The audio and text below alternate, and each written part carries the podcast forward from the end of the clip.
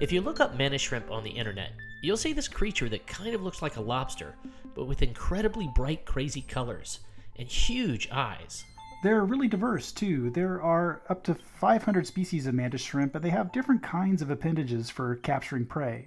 Some of them have hammers, and they move it at bullet like accelerations to smash open snail shells. That's Sheila Patek, a biologist and professor at Duke University who studies smashing mantis shrimp. And yeah, you heard it right. These creatures can hit their prey as fast as a bullet. The very fastest animals on the planet are attacking the very slowest animals on the planet. I mean, think about it, right? So this this in and of itself has like been a real mind bender for a lot of people, myself included. On this episode, we'll dive into the mechanics that give smashing mantis shrimp the most powerful punch on the planet. We'll also discuss how politics and misconceptions about research put Sheila and her mantis shrimp in the national spotlight. I'm Art Woods. And I'm Marty Martin, and this is Big Biology.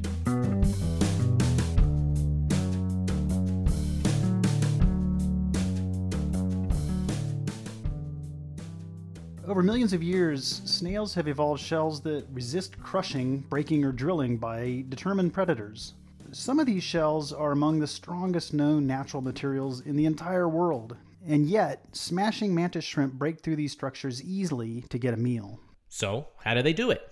Here's Sheila. The way animals can do this is actually not through muscle. And it turns out what they're using are springs. And the mechanism that they use is very similar to a bow and an arrow.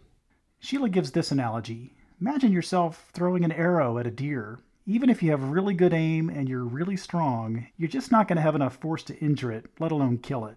But you can use that exact same set of muscles in your arms to load a bow and release it with the latch, which is your fingers. And the bow itself flings the arrow fast enough with a high acceleration enough to take down the deer. In the mantis shrimp's case, they're not like they're not shooting the arrow. It's it's their appendage, but they basically are using materials, springy materials to generate massive amounts of power. And, and can you say how that, that spring works? Where, where is it on the appendage and how does it get loaded? Mantis shrimp have evolved very force modified muscles, and they basically flex a piece of their exoskeleton. And the best analogy that I can come up with is it's a little bit like if you could picture a metal ruler on a table and you're holding one end down and you pull the other end up and then you let go, that other end will will slap down very quickly. And the part that the mantis shrimp is flexing is a little bit like that. And so it's a very, very stiff material that then pushes the appendage to rotate around and hit. Okay, so now we know how the hammer can pack such a powerful punch, but that's just part of what breaks open the snail's shell. Sheila and her team figured out that the shrimp have a second secret weapon, one that they discovered when they filmed the mantis shrimp at ultra high speed.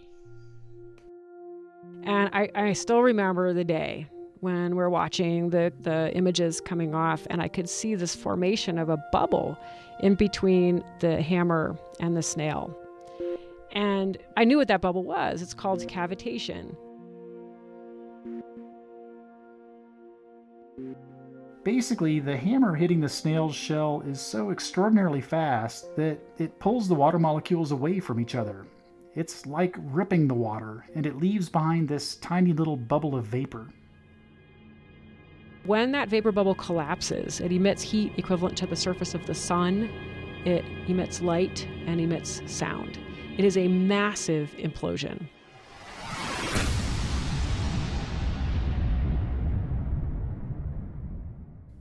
Wow, seems like something out of a Marvel movie. Yeah, but cavitation also happens to propellers on some ships and submarines. All those little shock waves created as the blades spin so quickly wear down propellers and this creates a lot of noise. That's not so great for submarines trying to disappear into the ocean depths. That's for sure. Cavitation definitely led to some better propeller design during World War II, but it's still difficult to avoid. So, to recap, smashing mantis shrimp produce powerful punches with their hammers, and those punches create a crazy fluid dynamic phenomenon called cavitation. And both of these processes allow the shrimp to break open the shells of their prey. Sheila recorded what all this punching and cavitation sounds like from a dock off of Catalina Island in California. Sounds a bit like boiling water. Yeah, or a bowl of Rice Krispies after you've added the milk. But wait, if mantis shrimp are exerting all this force, why don't they break their own hammers? Ah, right. So you can think about the hammer being filled with what kind of looks like plywood material. So lots of layers upon layers upon layers with the fibers oriented in different directions. And it reduces crack formation. That's why plywood works pretty well. It's pretty sturdy stuff. And then there's the outermost part of the hammer, which is mineralized, so it's very, very hard. But they also have this tight wrapping, kind of like the outer layer of a baseball. Another way to think about it is a boxer with wrapped knuckles. That wrapping prevents his skin from splitting open upon impact. And that final added detail allows them to essentially hit the snail shell, break the snail shell, and not break themselves. But for the shrimp, there is a downside to all of that force. Now, they do wear their own hammers away. So this is not a perfect material, but they can molt, and you know, every few months they do. But I've definitely seen mantis shrimp where the hammer is worn down to the flesh. It's almost And- a sad thought, right? I Uh, yeah, they, it they- They probably can't break shells, and so they're starving until the, the Right. next molt. Right. Or, or is it a death sentence if they get? well, they have 2 Uh-huh. And sometimes they just switch to the other or they're using one more than the other. But Right. yeah, we've seen some hungry mantis shrimp. Yeah. Sheila's research is generally considered to be something we call basic science. It's science for the sole purpose of obtaining new knowledge. But other scientists have used this information in the engineering world. Materials labs, um, definitely in the US and other places around the world, have been fabricating materials that take those same kinds of principles. And what they're what they're doing is they're trying to find very lightweight, cheap, easy to build, fracture resistant materials. Those are the kinds of materials we want in all sorts of things, from body armor and football helmets to airplanes. But Sheila doesn't work on those applications directly. Her research is several steps upstream from the technology it's applied to, and sometimes that makes it hard to understand why her research is important. You might recall that in episode 4 of Big Biology, we interviewed science writer Carl Zimmer, and he discussed how a lot of basic biology is vulnerable to attack and even ridicule from political figures who just claim it's a waste of taxpayer money. For instance, every year, Senator Jeff Flake from Arizona releases his Waste Book, a list of federally funded projects he and his staff have deemed wasteful. Like many basic science labs across the nation, Sheila's lab has depended on federal funds from the National Science Foundation and the Department of Defense. But in December 2015, her work was added to Senator Flake's waste book. He said Sheila was studying a shrimp fight club. This guy really loves his puns. Here's more of a conversation with Sheila. you know, I think it's every working scientist's worst nightmare to get that kind of negative attention on a national level and from you know political voices. So, so how, how did you find out about your inclusion in Wastebook, and you know how, how how did the news come to you? Well, it came to me in a really kind of awful way. It was my birthday weekend. I opened up my email, and it was an email from Good Morning America, ABC News, asking me to comment on my research having been included in the waste book. How long did it take you to sort of wrap your head around that news and decide what to do? It took me like one second. Instant fury. yeah, no, it wasn't instant fury. It was like, oh man. Well, in part because I am definitely not the first. Sheila quickly learned that she was in good company. There have been some pretty amazing scientists who've also been named in these waste books. a lot of my teaching and broader discussions with the scientific community prior to this had been about basic research and the value of basic research because of what I had seen happening to other people. Mm-hmm. So when it happened to me, of course it was just miserable to realize that oh gosh, you know, this is the, now it's me. Sheila immediately started reaching out to colleagues, the press office at Duke, really a whole network of people, including the Coalition to Promote Science Funding. Four months later, the coalition invited Senator Flake and his staff to a poster session in D.C.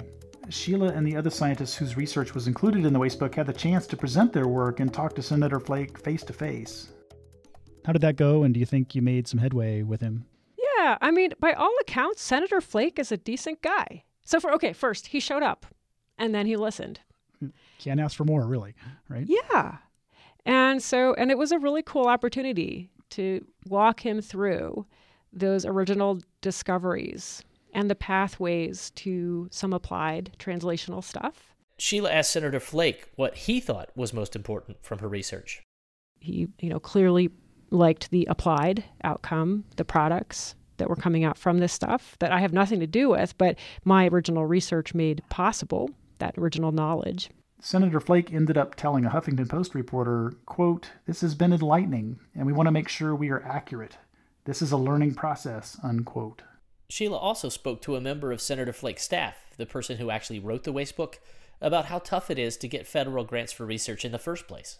So there is a broad misconception that federally funded scientists like myself, we write up a little something, we deliver it to somebody, and then we get a check in the mail. And this is so far from the truth that it's actually kind of painful that this is a prevailing view of how we get money. I would say the stat that impresses me the most, perhaps, about NSF is that about 5% or 4% of the grant proposals that get turned in every year are funded. So the competition is extremely fierce, right? Yeah. For a comparison, I went to Harvard for undergrad, and that's considered a reasonable achievement, a really hard thing to do. So a 4 to 5% acceptance rate, that means that like you have to get into Harvard every time you want to get funding for your lab for a mere two or three years. Mm-hmm. That is how hard it is. It's a reason why people now, young people, are choosing not to stay in science. Even with a grant, Sheila says, the science is still tough to do. And we have to be productive while we're on that grant. So we're looked at. We have to submit huge reports. And if you blow off that money, you're never going to get another one. So, how effective do you think the waste book is in terms of his political agenda? And, you know, does it have the intended effect of undercutting support and funding for some scientific projects? I mean, there are votes and there are decisions about where money goes. And this is part of that discussion, even if it's framed as very goofy and silly. Nobody should be assuming that this kind of funding is going to continue. And for Sheila, this would be a huge loss, not just for the labs that depend on federal funding, but for something that runs much deeper in our country. During a fellowship at Harvard, Sheila met a human rights lawyer from Nigeria who she really admired and considered to be a friend. But at a seminar where Sheila presented her work, she noticed that the lawyer looked really upset. Later, the lawyer approached her. My recollection is she said to me, she said, Your talk disgusted me. And she said it really upset her to see money and, and, and resources put towards this kind of work she had always thought, from being in Nigeria and trained there, that science was an applied subject, that you only did science to solve problems.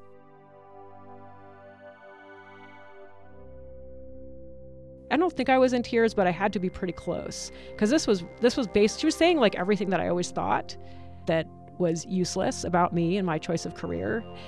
She's basically like verbalizing all of my inner insecurities.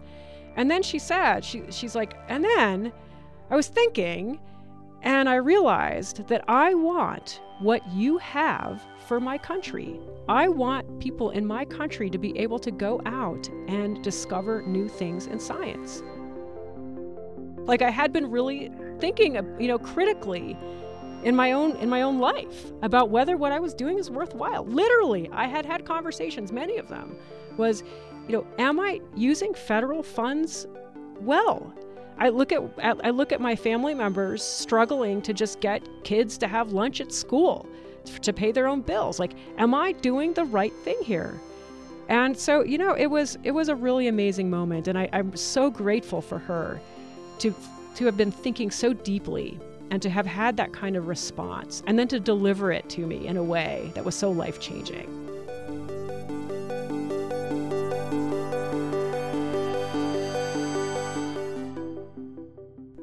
You can find our full conversation with Sheila wherever you found this podcast. Thanks to Rachel Kramer for editing and production help. Gerard Sapes edits our scripts to make sure they don't sound like academic papers. Haley Hanson and Victoria Doloff handle Big Biology's social media channels. Steve Lane and Roman Boisseau manage our website.